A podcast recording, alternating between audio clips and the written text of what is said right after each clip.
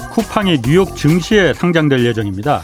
어, 수십조 원의 기업 가치를 이제 국제적으로 인정받게 될 것이란 전망입니다. 어, 그런데 이 사흘 전 쿠팡의 택배 노동자가 또다시 숨지는 사고가 발생했습니다. 쿠팡의 이른바 새벽 배송 작업을 전담하던 노동자였는데 과로사 여부는 아직 확인되지는 않고 있습니다. 쿠팡의 택배 노동자가 갑자기 사망한 사고는 올해만 벌써 여섯 번째입니다. 이 정도면 이건 노동 강도의 문제나 불의의 사고로 볼 게 아니라 이 기업의 운영에 대한 구조적인 문제 아닌가 싶습니다. 아, 제가 오늘 공공운수 노조 쿠팡 지부에 전화로 좀 설명을 들어봤더니 이 심야 그리고 새벽 배송은 임금을 50%더 주기 때문에 사실 지원자가 꽤 된다고 합니다. 그런데 낮과 밤이 완전히 바뀌는 이 근무를 이 근무를 한두 달 정도 해보면 대부분 노동자들이 주간 근무로 다시 바꾸길 진짜 간절히 원한다고 합니다. 그런데 쿠팡은 채용할 때부터 효율성을 이유로 주간과 야간 근무를 고정해서 아예 따로 뽑기 때문에 근무 전환이 이게 쉽지가 않다고 합니다. 새벽 배송과 로켓 배송, 이 쿠팡이 이커머스계의 신흥 강자가 된 경쟁력의 근원이죠. 그렇지만 사람의 목숨을 담보로 경쟁력과 효율성을 만들어서는 안 됩니다. 성공적인 상장을 눈앞에 두고 있는 만큼 쿠팡은 기업의 사회적 책임을 명심해야 합니다. 그리고 이 택배를 이용하는 소비자들에게도 좀 부탁드리고 싶습니다. 아주 꼭 정말 필요한 경우가 아니라면 새벽 배송 주문은 좀 참아달라고 말이죠. 네, 안녕하십니까. 저는 경제와 정의를 다 잡는 홍반장 KBS 기자 홍사원입니다. 홍사원의 경제쇼 출발하겠습니다. 유튜브 오늘도 함께 갑시다.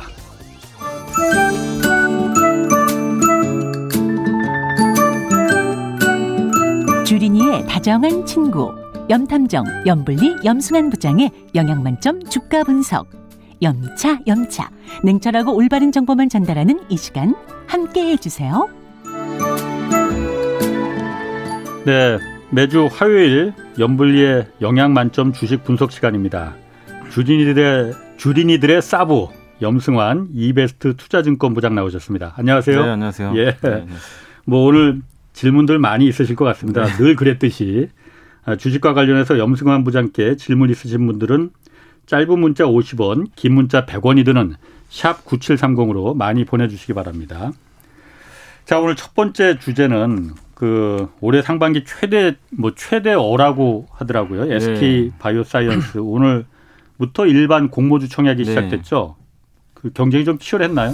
일단 뭐 경쟁이 좀 더 나와봐야 되겠지만 내일 좀 펼쳐질 것 같긴 한데 예. 이번에도 뭐 경쟁률은 되게 좀 치열하지 않을까. 뭐 아침부터 뭐 4조 원 정도 들어왔다고 하는데 예. 카카오하고 그 카카오 게임즈하고 빅히트가 작년에 58조 원 정도 돈이 들어왔었거든요. 예. 그걸 뛰어넘을 수 있다는 얘기도 있고 음. 이번에 또 특이한 게 뭐 균등 비례 배분제라 그래가지고 예.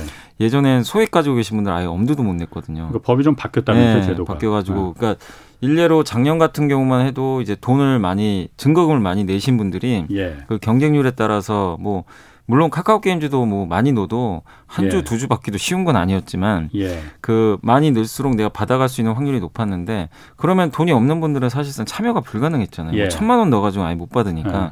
근데 지금은 이제 좀 법이 바뀌어서 예를 들면 그 SK 바이오사이언스가 뭐 천만 주를 만약에 한다고 치면 예. 공모를 한다고 치면 개인한테 천만 주를 배정하는데 그 중에 오백만 주는 예전 방식 그대로예요. 예. 그러니까 증거금을 어. 많이 넣으신 많이 분들 네, 가져가는 거 이제 그대로고.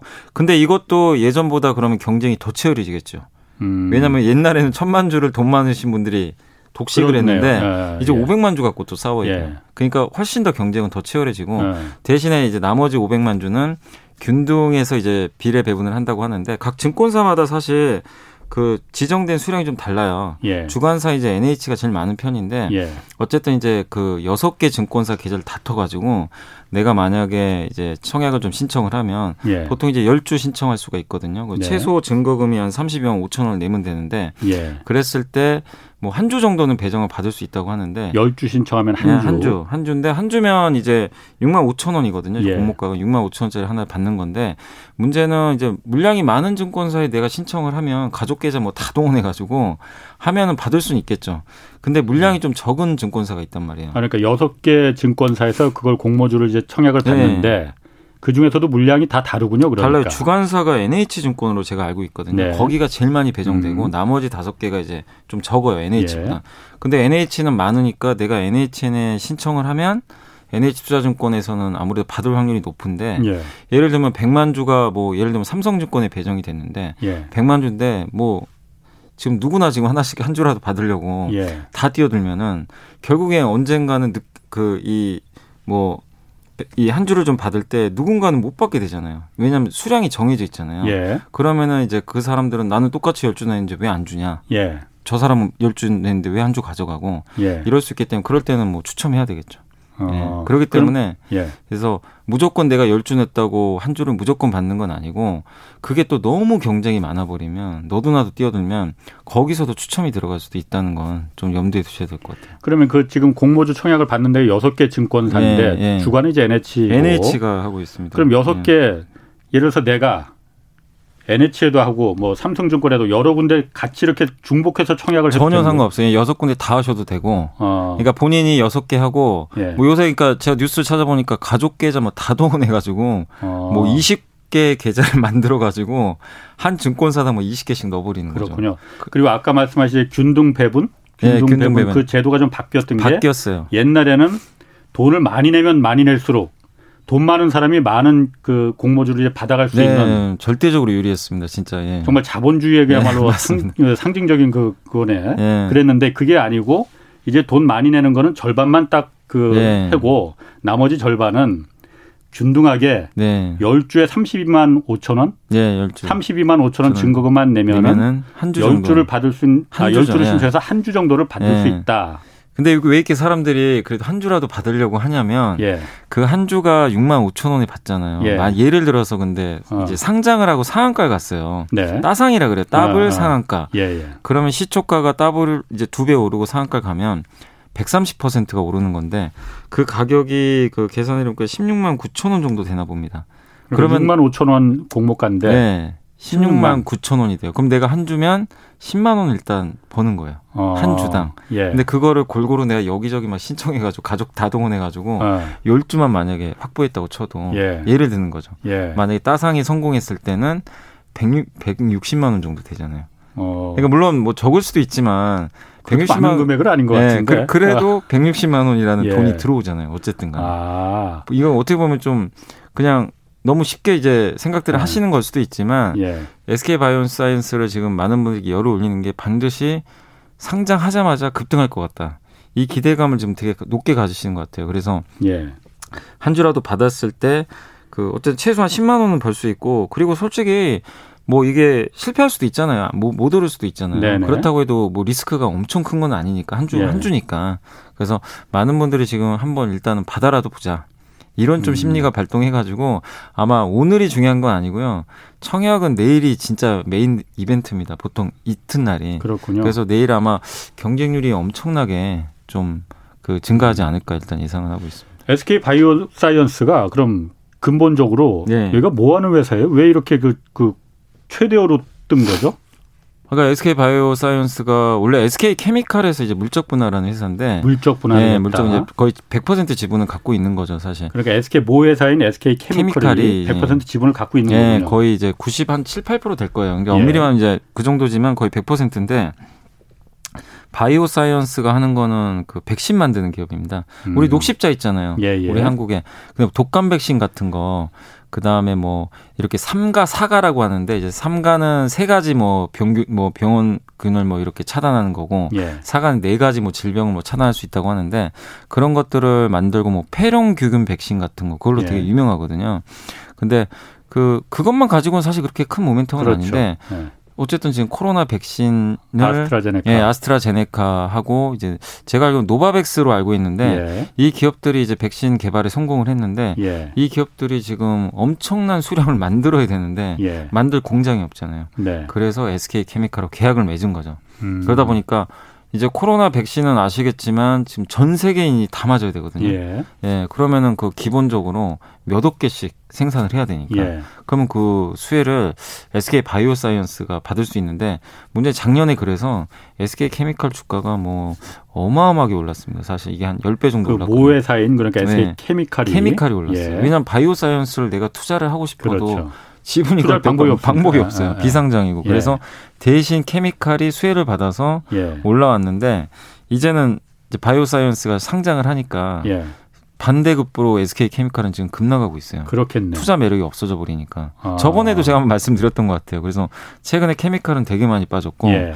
이제 바이오사이언스로 다 집중하는데 예. 근데 투자하신 분들 그건 꼭 염두에 두시면 좋을 것 같아요. 이 그 코로나 백신 때문에 돈을 많이는 벌겠죠. 당연히 예. 위탁 생산. 예. 근데 그게 영원히 벌까요? 앞으로도. 어차피 백신은 이제 딱 두 번 맞으면 끝나는 건데. 예. 그러니까 어. 이거를 투자하실 때 꼭 염두에 두셔야 돼요. 연속성이 계속 있을 거냐. 음. 그래서 최근에 주식시장이 급나가는 코로나 관련 기업들 중에 주가가 반토막 난 기업이 되게 많은 게 그게 일회성으로 끝나버리고 연속성이 없다고 이제 사람들이 어. 인식을 하니까 예. 매도가 나오는 거거든요. 근데 음. 물론 SK 바이오사이언스 정말 좋은 기업입니다. 그 백신 세계적인 경쟁력이 있고, 예. 근데 코로나 백신이 앞으로도 막대한 양으로 내년 내후년까지 계속 이어지면 예. 우리가 계속 좋게 볼 수 있는데 음. 만약에 이 사이클이 그냥 올해로 끝나버리면 되게 투자할 매력이 또 없어질 수도 있거든요. 그래서 바이오사이언스 투자하신 분들은 음. 일단 그런 부분들 계속 체크는 해 나가셔야 될 것 같아요. 그러니까 이게 올해는 선진국 중심이잖아요. 우리 한국도. 예.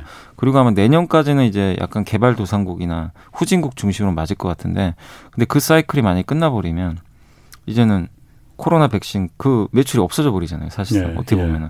그러니까 그런 부분까지 좀 염두에 두시고 음. 장기 투자는 한번 고민을 해보셔야 될 것 같아요. 그럼 제가 좀그 음. 그 의문이라고 할까? 그 드는 게 모회사인 SK 케미칼이 이제 그 물적 분할을 통해서 바이오 사이언스를 이제 네네. 띄어낸 거 이제 여기를 네, 상장시키는 맞습니다. 거잖아요. 네, 그러면 유상 증자를 하는 증자를 하는 거죠, 그러니까. 그죠. 증자를 하는 거죠. 어, 떻게 보면 그러면은 어, 거기까지는 네. 제가 이해했습니다.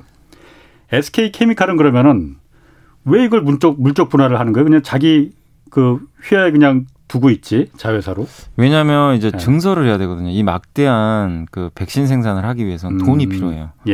예. 근데 돈을 SK 케미칼을 조달하기 위해선 예. 돈뭐 이 돈을 지금 당장 뭐 은행에서 차입하기도 쉽지가 않고 예. 근데 공모주 청약을 하면 음. 어쨌든 기업 가치도 올라가는 데다가 SK 예. 케미칼 입장에서도 회사 입장에서도 어쨌든 현금이 들어오잖아요. 예. 그런 부분도 있고 지분 매각을 이제 어떻게 보면은 가지고 있는 SK 케미칼이 가지고 있는 그 지분 일부도 매각을 하면서 현금 확보도 되는 데다가 여기서 현금이 유입되는 걸로 공장 증설도 하고 하는 게 있으면 사실 IPO라는 거는 가장 큰 목적은 그거예요. 그 벤처 캐피탈이야 이제 미리 사가지고 음. 수익 내는 게 목표지만 예. 가장 회사에서 하는 거는 설비 투자입니다. 설비 투자, 투자. 예, 투자 자금 모으려고. 투자 자금을 모으기 예, 위해서. 회사가 더 성장하기 위해서. 그리고 음. 어쨌든 메인 그 무대에 이제 진입을 하는 거잖아요. 뭐 예. 회사 홍보 효과도 생기고 예. 물론 이제 간섭은 시작되죠.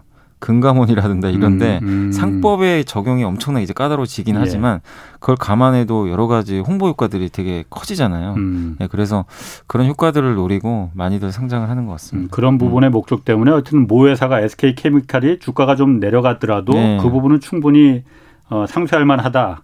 라는 네. 판단이 이제 드는 네. 거군요. 그리고 사실 LG화학도 그 LG 에너지 솔루션을 이제 상장한다고 그렇지. 하잖아요. 예, 예, 예. 그것도 사실 돈이 굳이 돈이 안 들어가면 어. 안 들어가면 상장할 이유는 없거든요. 그냥 음. 100% 그냥 자회사로 둬도 되는데 상장하는 이유 중에 하나는 돈을 확보해야 되거든요. 자금을 확보하기 위해서고 음. 그리고 LG 에너지 솔루션이 세계적인 뭐 배터리 회사인데 예. 그런 얘기도 있어요. 그러니까 이거 테슬라가 여기 지분 투자하는 거 아니냐. 그러니까 상장할 때 LG화학이 가지고 있는 지분 일부를 그 이쪽에 넘기는 거죠. 테슬라한테 테슬라에? 주고, 예, 어. 주고 그 다음에 이제 그 물량 또 일부를 공모주청약으로 넘겨주고 네. 그런 목적도 있거든요. 그러니까 음. 투자를 받기 위해서입니다. 사실은 가장 음. 핵심은 외부로부터 투자 받기도 되게 쉽거든요. 알겠습니다. 제가 네.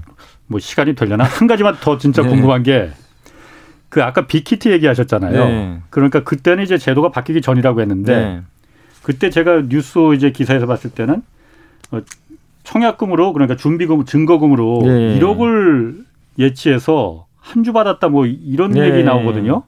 그런 사람들이 많아요? 그럼 한 주를 받아서 한 주가 얼마짜리 주식이에요, 그게? 그때 이제 상장했을 때가 제가 기억에는 14만 원인가 아마 그랬을 거예요. 처음 상장했을 때가. 예.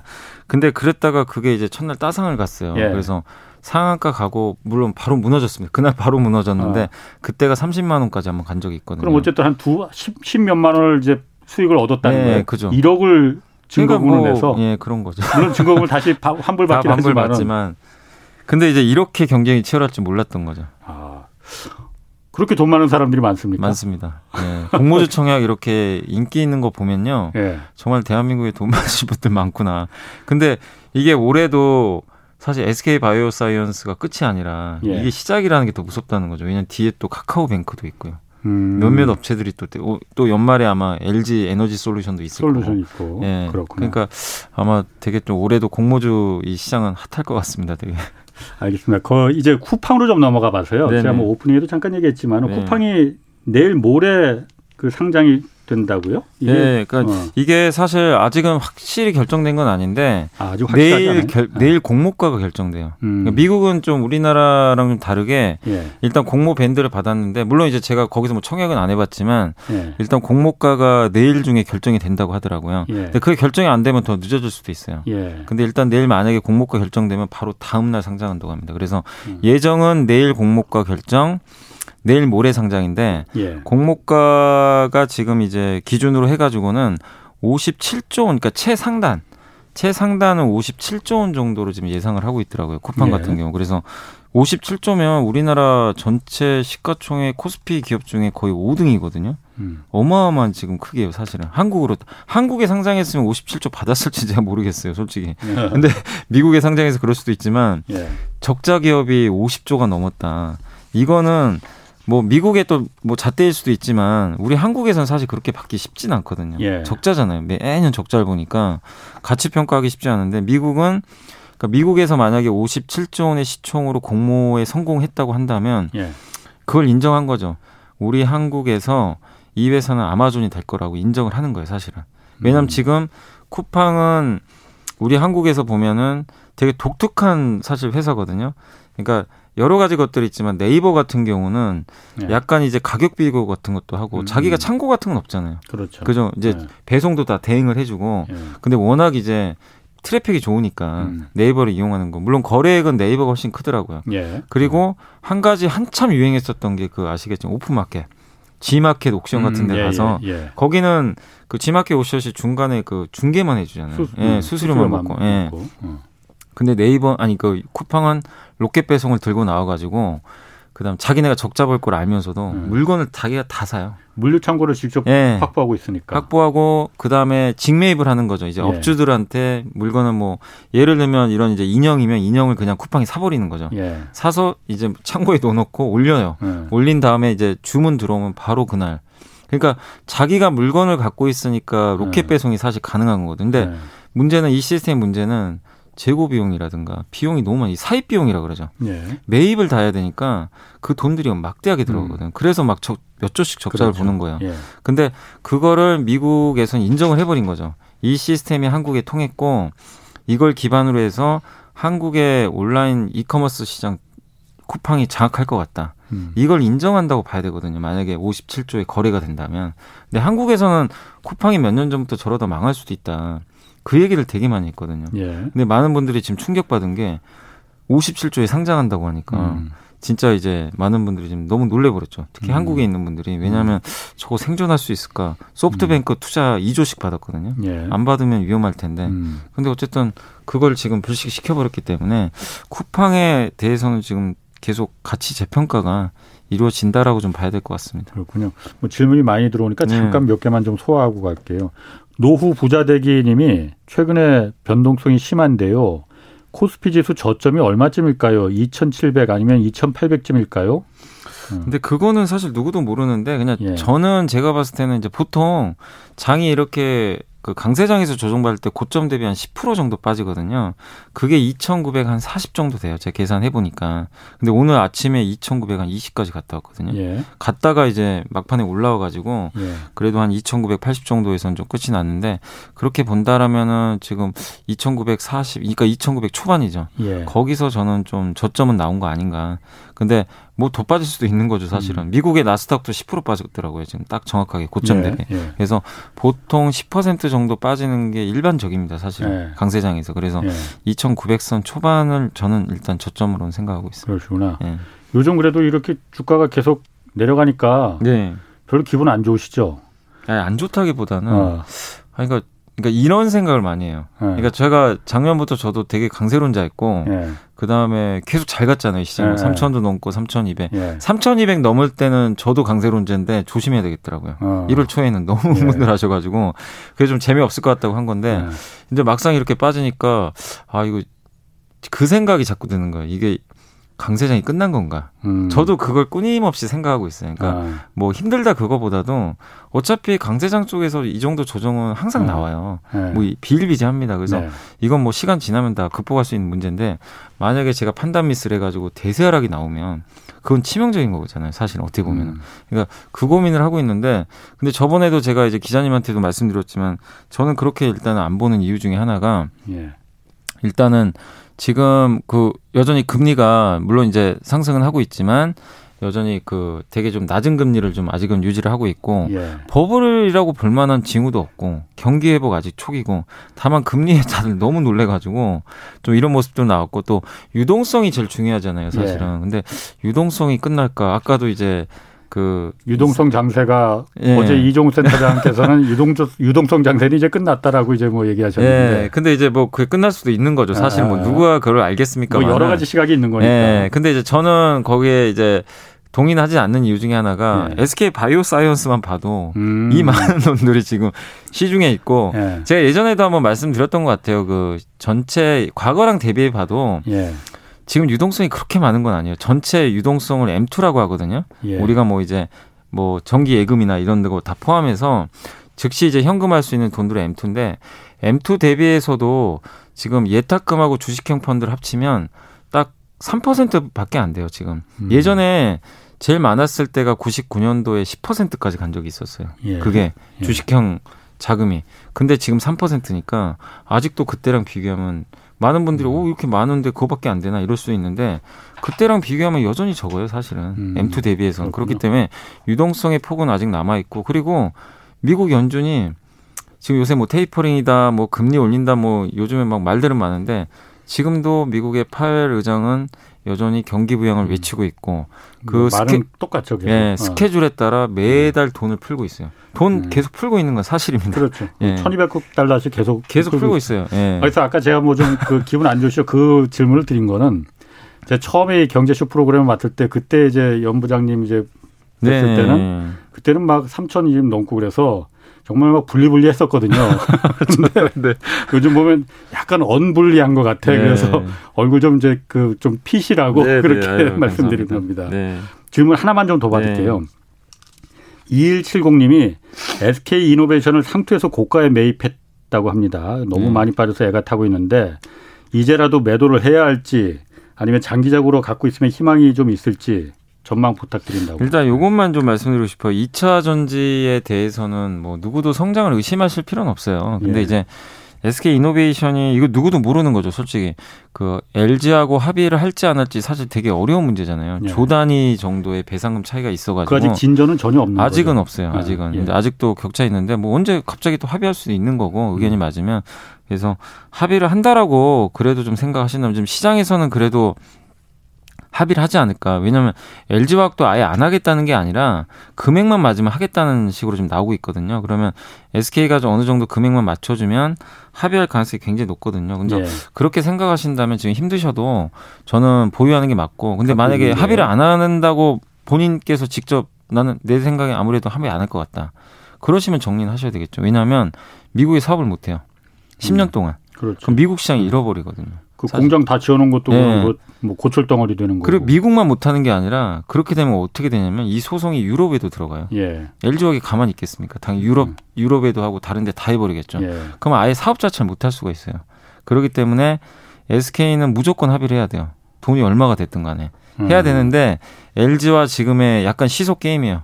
예. 아직은 시간이 남아 있으니까. 어. 그래서 합의를 어쨌든 대부분 한다고 생각하는데 그렇게 생각하면 좀 힘드셔도 버티는 게 맞고 음. 정말 아닌 것 같다. 그럼 뭐 어쩔 수 없이 SK, LG 화학이나 이런 걸로 교체하셔야 되겠죠. 그때는. 알겠습니다. 뭐그 예. 아까 이제 쿠팡 이제 뉴욕 증시 상장 얘기를 했는데 어쨌든 안타까운 사고가 하여튼 그 엊그제 사흘 전에도 이제 그 한 분이 좀 돌아가셨고 아직 뭐 그 과로사인지 아닌지는 규명이 안 된 것 같아요. 그 전날도 또 뭐 그 관리 직원 한 분이 물류센터 네. 직원이 돌아가셨. 올해 전부 그 관리 직원까지 합치면 일곱 명, 택배 노동자들은 여섯 명이 좀좀 네. 좀 안타깝게 돌아가셨단 네. 말이에요. 이런 게 미국 증시 상장에도 이런 거 영향을 줍니까? 어떻습니까? 아무래도 미국 같은 경우에는 그런 기업의 사회적인 책임 이런 부분도 굉장히 중요하게 보잖아요. 근데 이게 이제 이 제가 이것 이거를 예전에 어느 이제 방송에서 그걸 한번 본 적은 있어요. 그 쿠팡 이제 택배 하시는 분들 예. 좀 되게 열악한 환경에서 하시더라고요. 딱 보니까 방송을 보니까. 예.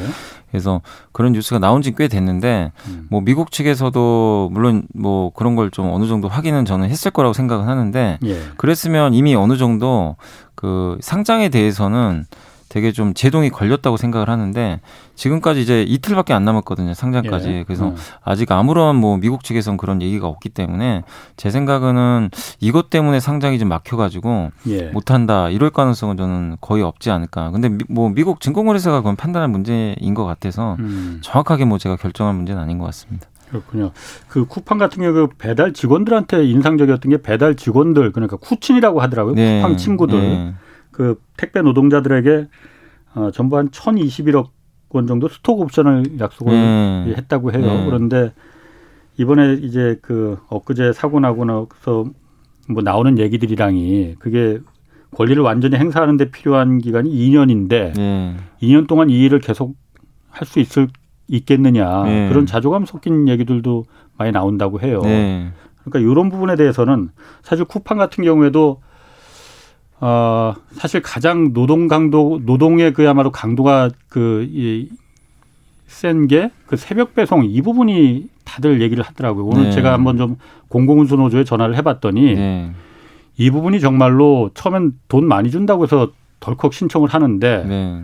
못 견딘다고 그러더라고요. 아. 한두 달 지나면은 네. 그 노동자들이 네. 그래서 자꾸 바꿔달라고 바꿔줄 수 있는 그 효율성 때문에 네. 쿠팡에서 이제 그걸 이제 박, 전환을 이제 하기가 어려 어려운 구조로 돼 있대요. 네. 그래서 뭐 앞으로 뉴욕 증시에 상장이 되고 그러면은 이제 국제적인 기업이 되는 건데 쿠팡도 이런 사회적인 책임 같은 건 앞으로 염두에 둬야 될 것 같아요. 네, 당연히 뭐 그런 거는 그 쿠팡이 사실 이제 상장을 하게 되는 건 되게 다른 문제잖아요. 이제 그것도 한국이 아니고 미국 뉴욕 증시에 상장되는 거니까 예. 어쨌든 뭐 쿠팡 대주주를 비롯해 가지고 경영진들이 좀 그런 부분에 대해서 물론 이제 그 이 주식시장에 상장한다는 건 주주 가치를 최우선으로 분명히 하겠지만 예. 그래도 역시 사회적 책임도 해야 된다고 저도 생각하거든요. 그래서 그런 이제 쿠팡맨들에 대한 좀 처우 개선이라든가 또 사실 우리 그 한국에 택배 하신 분들 되게 힘드시잖아요. 뭐 예. 뭐 얼마 전에도 과로사 하신 분들 또 일부 있었고 그래서 뭐 택배인 가격 뭐 올려야 된다, 처우 개선해야 된다 얘기들 나오는데 이거는 어쨌든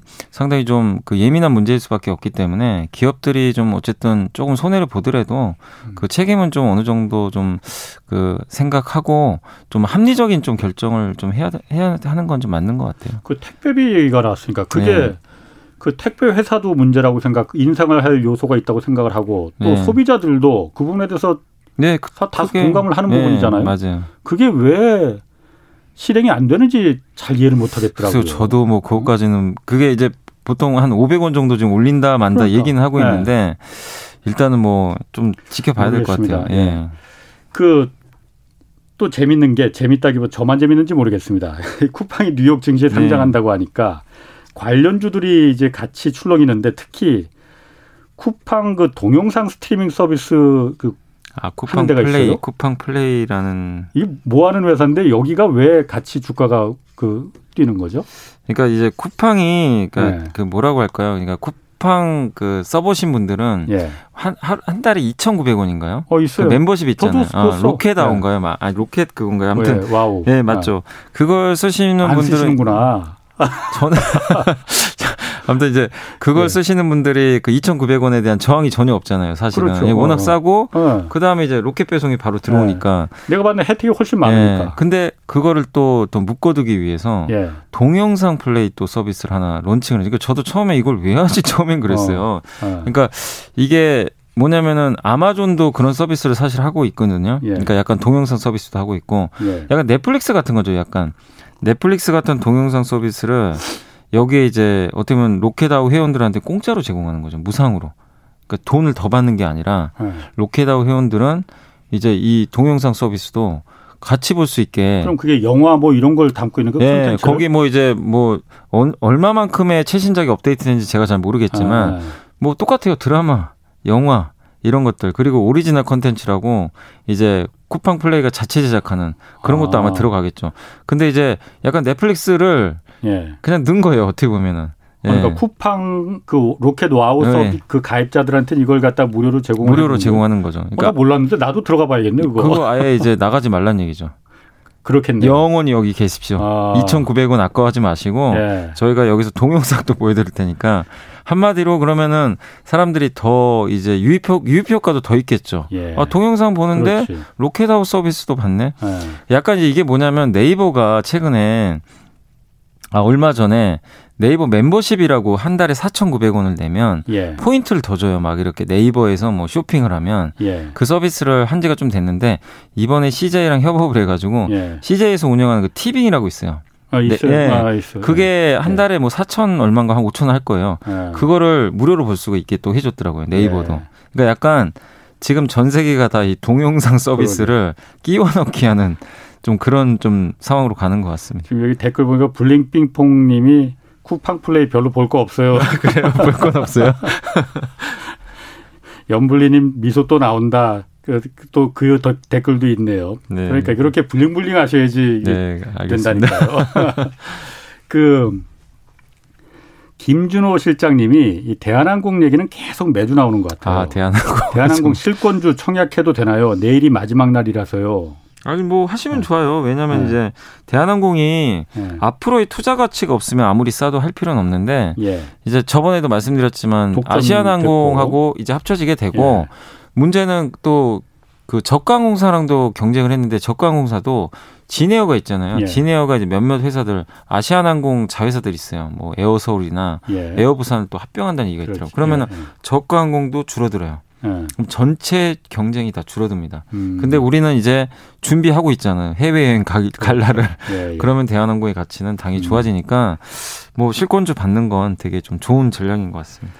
1016 하나님이 지난해부터 애플 주식을 조금씩 사고 있습니다. 애플카가 이슈되면서 기대했지만 금리 인상에 오히려 급락하면서 계속 떨어지고 말았습니다. 애플카가 너무 먼 미래일이라서 기대치가 반영이 안 되는 건가요? 휴휴. 아니 그 애플카랑은 상관없고요. 네. 애플카 물론 기대감도 있는데 네. 현실화된 게 아직 아무것도 없어요. 만든다고 네. 한 적도 없고 네. 그렇기 때문에 애플카 때문에 지금 빠졌다 이거보다도 지금 빠지는 건 그냥 금리. 전 세계 성장주의 대표 주자잖아요. 예. 그래서 애플은 지금 금리 상승 나스닥의 기업들 보면은 애플만 빠지는 게 아니라 다 빠지고 우리나라의 음. 성장주도 똑같이 빠집니다. 그래서 이거는 애플 하나의 문제가 아니라 모든 성장주에 다 동일하게 적용되는데 그러면 그런 이유 때문에 빠지면 애플 기업에 대해서는 걱정할 필요는 없어요. 어차피 또 올해 아이폰 13도 나올 거고 네. 여전히 애플은 좋아하시는 분들이 너무 많아요. 충성 네. 고객들이 그게 어디 안 간다면 네. 애플 펀더멘털 걱정하실 필요 없는데 그럼 주가 언제 올라가느냐 금리가 진정돼야죠. 음. 미국의 국채 금리만 진정되면 애플은 또 언제 그랬냐는지 급등할 수 있거든요. 그래서 예. 지금은 기업에 대해서 걱정 안 하시면 보유하는 게 맞는데 음. 향후 금리 변동에 따라서는 아직 좀 변동성 확대될 수 있다라고 생각하시면 좋을 것 같습니다. 그럼 테슬라는 어떻습니까? 지금 테슬라가 지금 뭐 연일 뭐 폭락이거든요. 오늘도 네. 보니까는 엄청나게 빠졌습니다. 600달러가 문제가 아니고 560 달러 때까지 내려갔던데 네. 이게 뭐 거의 뭐 한 36% 1월, 1월 26일 이 게 883달러 최고치였잖아요. 네. 그러니까 이때 비해서 지금 한 36%. 네, 36%면 어. 우리가 보통이요. 예. 그 최고점 대비해서 한 20% 빠지면 예. 그 밑으로 이제 더 빠지잖아요. 그러면 예. 이제 이 기업은 끝났다 그래요. 상승이. 대부분 상, 그렇게 아, 예. 완전히 기업이 보, 결단난 게 아니고 상승이 끝났다. 상승 그동안 아. 상승 랠리가 예. 중간 중간 조정이 나오잖아요. 예, 예, 예. 그래도 뭐 아. 뭐 20%까지 빠지는 건 용납을 해요. 음. 20% 이상 빠지면 회사에 뭔가 문제가 생겼다. 임계치가. 이런 식으로 예, 임계치 넘어섰다. 그래서 예. 이게 30% 이상 빠졌다는 거는 뭔가 지금 약간 문제가 생긴 건 맞아요, 사실은. 근데 그게 뭔지는 우리가 정확히 알 수는 없는데 일단 첫 번째가 아까 말씀드린 대로 금리에 대한 부담감. 예. 워낙에 대장주였잖아요. 성장주 예. 하면 그냥 테슬라. 예, 예. 예, 그리고 두 번째가 좀 이거는 그냥 저희 생각인데 그 일론 머스크가 너무 좀 성급한 거 아니었나. 그때 왜 갑자기 비트코인을 산다 그래가지고 예. 그것 때문에 주가가 또 올라갔었어요. 예. 그때가 거의 상투였거든요, 사실상. 예. 예. 그러니까 마지막 불을 지펴버린 거죠, 비트코인으로. 예. 근데 그건 좀 경솔한 행동 아니었나. 물론 예. 비트코인을 뭐 이렇게 거래 수단으로 할 수도 있는 건데 너무 이제 거기에 대해서 비트코인 샀다라고 아예 공개적으로 언급을 해버렸잖아요. 음. 그래서 주가가 오히려 오버스팅이 나오고 그랬어요. 그 후로 비트코인 가격 빠지니까 같이 빠져버리더라고요. 예. 그래서 그 리스크가 좀 하나 있었고, 그 다음에 세 번째가 뭐냐면 이건 펀드멘탈 이슈인데 이건 저도 모르겠습니다. 이게 예. 진짜로 테슬라가 이게 이겨낼지 모르겠는데 최근에 빠진 이유 중에 가장 크게 대두되는 게 포드나 GM 같은 미국의 자동차 회사들이 예. 이제 드디어 전기차를 내놔요. 본격적으로 그동안 제대로 된 모델들이 없었어요. 근데 포드나 GM 또 아니면 이제 현대차 아이오닉 예. 5도 나오고 그다음에 유럽에서는 폭스바겐의 ID3나 ID4가 지금 이제 나오거든요. 예. 다 전기차 전용 플랫폼이에요. 음. 음. 이 기업들이 그동안은 잠잠히 있었단 말이에요. 예. 그냥 테슬라 독주하는 거 쳐다만 봤죠. 음. 예. 그래, 너 잘해라. 이러고 있었는데, 이제 잠자는 사자, 들이 예. 갑자기 깨어나기 시작한 거예요. 음. 우리도 여기에 뛰어들겠다. 그러니까 이 엄청나게 넓은 벌판에서 테슬라가 혼자 전기차 몰고 예. 다 그냥 이제 누비고 다녔던 거죠. 음. 테슬라밖에 안 보이던 시장에서 갑자기 현대차가 보이고 음. 저 뒤에 폭스바겐 쫓아오고 그러니까 테슬라에 투자했던 분들도 이제 약간 그 생각이 드는 거죠. 어? 이거 테슬라 혼자 먹던 시장인데 이게 뭐지? 음. 경쟁자가 생긴 거예요. 성장주에서 제일 무서운 게 경쟁이거든요. 음. 경쟁자가 갑자기 뛰어드는 건데 예. 물론 테슬라가 그걸 이기고 다시 앞서 나가면 독보적으로 하니까 애플이 그랬잖아요. 애플 아시겠지만 예전에 스마트폰 처음 나왔을 때 그때 음. 노키아 있었죠. 블랙베리 있었죠. 삼성전자 있었죠. LG 대만에 지금 이름도 없는 이름도 기억 안 HTC. 네. 그때 유명했잖아요. 네. 그때 애플하고 이제 무한 경쟁이었는데 네. 그때 애플도 약간 이제 그런 우려가 사실 있었거든요. 이 예. 경쟁에서 그때 가장 강력한 도전자가 삼성전자였고. 음. 근데 결국 애플은 애플만의 길을 개척해서 지금 예. 엄청난 시총이 늘어났는데 그러니까 테슬라도 언젠가 올 것이 지금 오고 있어요.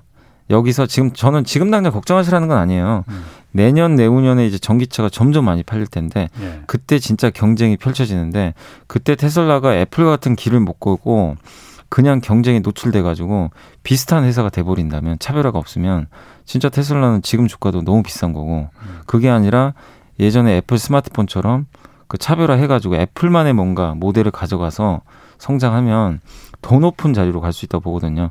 근데 지금은 경쟁이 시작된 건 맞는데 아직은 이걸 본격 경쟁이라 하기에는 너무 작아요. 왜냐 지금 전기차 침투율이 5%밖에 안 돼요. 예. 전체 자동차 중에 적어도 한 15에서 20% 가야 되거든요. 그 정도 가야 우리가 이제 진짜 경쟁 그때부터 보통 대중화가 시작된대요. 15%가 넘어가면. 그래서 15%갈 음. 때까지는 사실 뭐 테슬라도 가고요.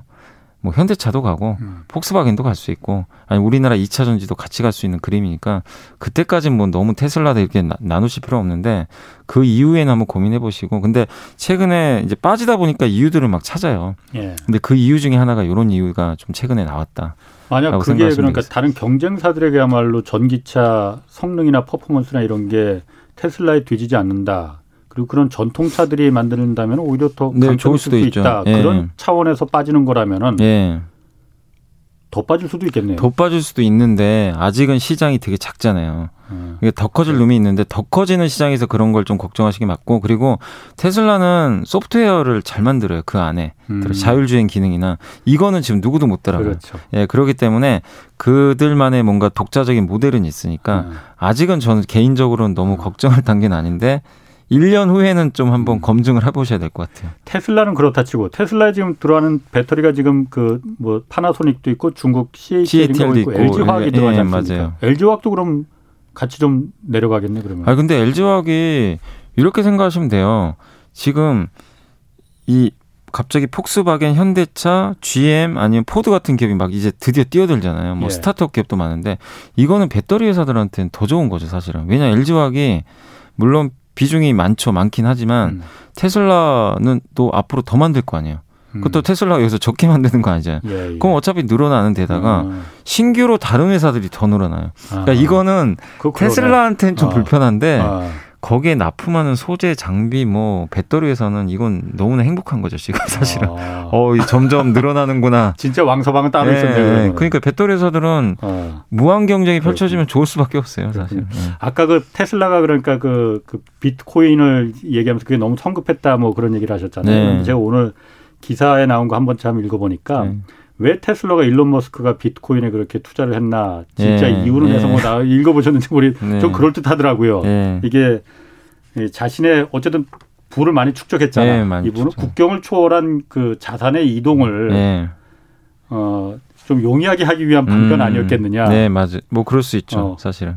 뭐 그럴 듯 그럴 듯하더라고요. 음, 제가 네. 보기에는 이거만큼 그야말로 안전하게 국경을 뛰어넘어서 뭐, 뭐 어디 케이먼 군도나 이런 뭐 이런 데 숨겨놓을 필요도 없고. 예. 그러니까 이거 어떻게 보면 본인이 그리는 제국이 있을 거예요. 그러니까 예. 지금 자꾸 위성 쏘고 예. 위성을 쏜다는 얘기는 그 위성을 통해서 자율주행 통신을 만드는 거거든요. 예. 근데 그 위성을 전 세계 다 쏴버리면 이 테슬라는 그 위성을 가지고 어디서든 자율주행이 가능할 수도 있고 예. 그리고 그걸 이용하려면 사실은 결제를 해야 될 거 아니에요. 뭐 예. 보험 보험 상품도 만든다고 하더라고요. 근데 비트코인은 국경이 없으니까 예. 비트코인으로 다 결제를 해버리면 음. 어떻게 보면 이제 환전할 이유도 없는 거고 음. 일론 머스크 생각이 뭐 그럴 수도 있는 거죠. 그래서 충분히 좀 공감은 하는데 다만 일론 머스크는 시장에 영향을 주는 사람이니까 제발 좀 개인적으로 트위터로는 좀 그런 얘기를 안 했으면 왜냐면 트럼프 때문에 많이들 어. 힘드셨잖아요. 어. 근데 일론 머스크까지 자꾸 그러니까 어. 시장, 네, 시장에 영향을 주니까 어. 그거는 좀 바람직하지는 않은 것 같다고 저는 생각합니다. 이 테슬라 그런데 내려가는 건 뭐 그렇다 그런 이유가 있다 하더라도 네. 어쨌든 전기차 시장에 대한 앞으로 전기차 시대가 열릴 것이다라는 건 누구도 지금 반박하지 네, 못하잖아요. 네. 그런데 이 중국 전기차 업체들 주가도 지금 계속 그 급락하고 있다고 해요. 이거는 어떻게 봐야 되는 거예요?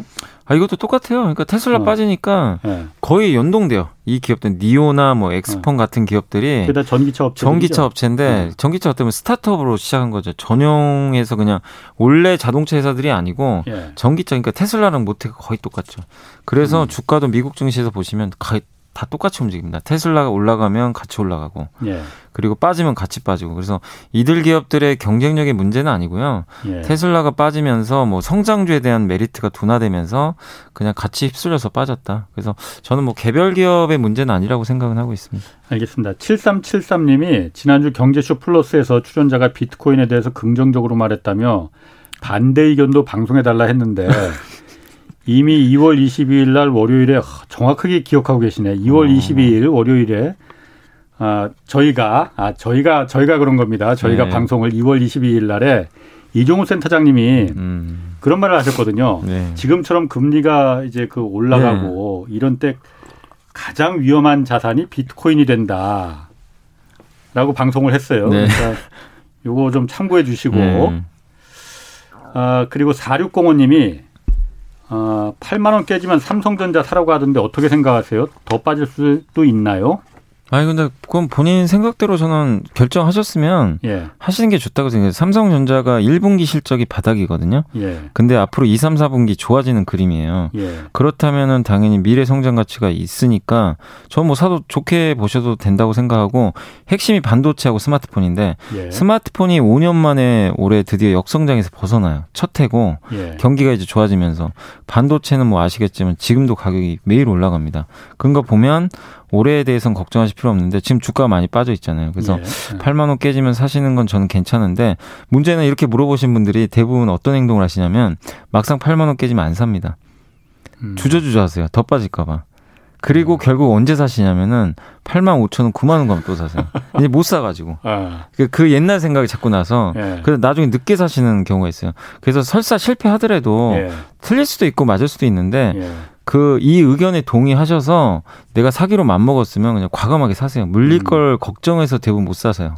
그러니까 지난번에도 말씀하셨듯이 예. 자기 원칙을 맞습니다. 지켜라. 예. 아. 그대로 그냥 행동하시면 돼요. 예. 그리고 뭐 단기든 중기든 투자하실 거 아니에요. 그럼 거기 스케줄에 맞게 예. 본인이 나중에 뭐 매도는 결정하시면 되는 거니까 예. 매수 자체를 내가 맘먹었을 때 두려워하지 마세요.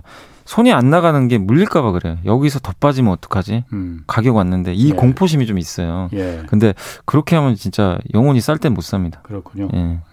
5374님이 유상증자 통보를 받았는데 업종에 따라 다를 거라 생각은 하는데 득이 될지 실이 될지 장단점 알려주세요.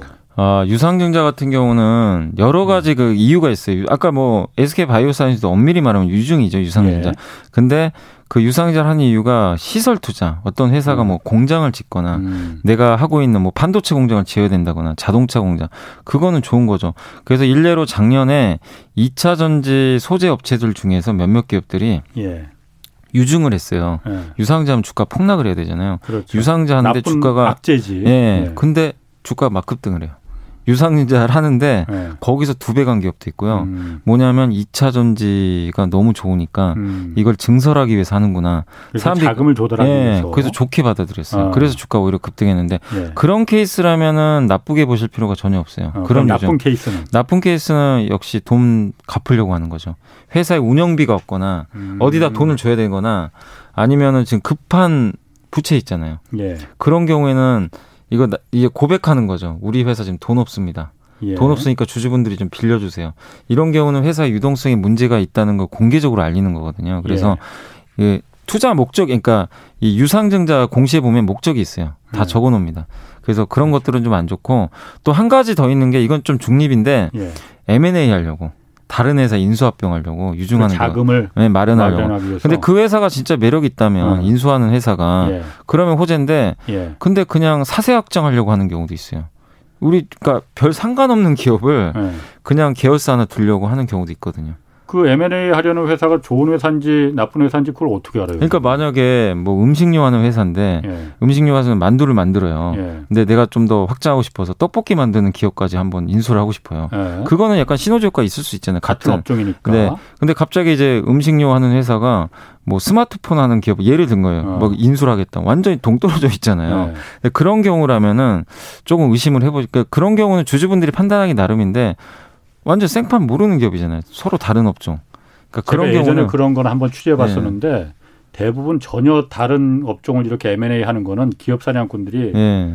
이제 테마주에서 주가 조작하려고 그런 거 많이 한다고 그러더라고요. 그런 경우도 있죠. 네. 아, 그 공시를 봐서 그러니까 그러려면 공시를 볼 줄 아는 알아야겠군요. 거기에 당연히. 나와 있어요. 투자 그러니까 유상증자 목적을 적, 적어 놓게 돼 있습니다. 그렇군요. 그걸 예, 꼭 확인하시는 게 좋을 것 같아요. 자, 그 뭐 시간이 거의 다 됐는데 그럼 지금 지금 어쨌든 금리가 어느 정도 올라갈 거라고는 다 뭐 우리나라뿐만이 아니고 전 세계적으로 다 금리가 어느 정도 올라갈 거라는 공감들은 어느 정도 형성이 돼 있어요 지금. 네. 이 상태에서 어떤 투자 전략을 짜야 되느냐. 지난번에는 그러니까 잠깐 제가 말씀 기억나는 게 지금 같은 경우도 뭐 가치주 성장 중인 이런 거 따지지 말고 역발상으로 투자할 때다라는 얘기 좀 하셨는데 네. 어떻습니까? 그러니까 지금도 마찬가지인 게 요새 이제 제일 많이 듣는 얘기가 가치주가 오늘도 좋았어요. 뭐 은행주 같은 음. 거 있잖아요. 이 급락장에도 은행주가 오늘도 막 급등을 했고.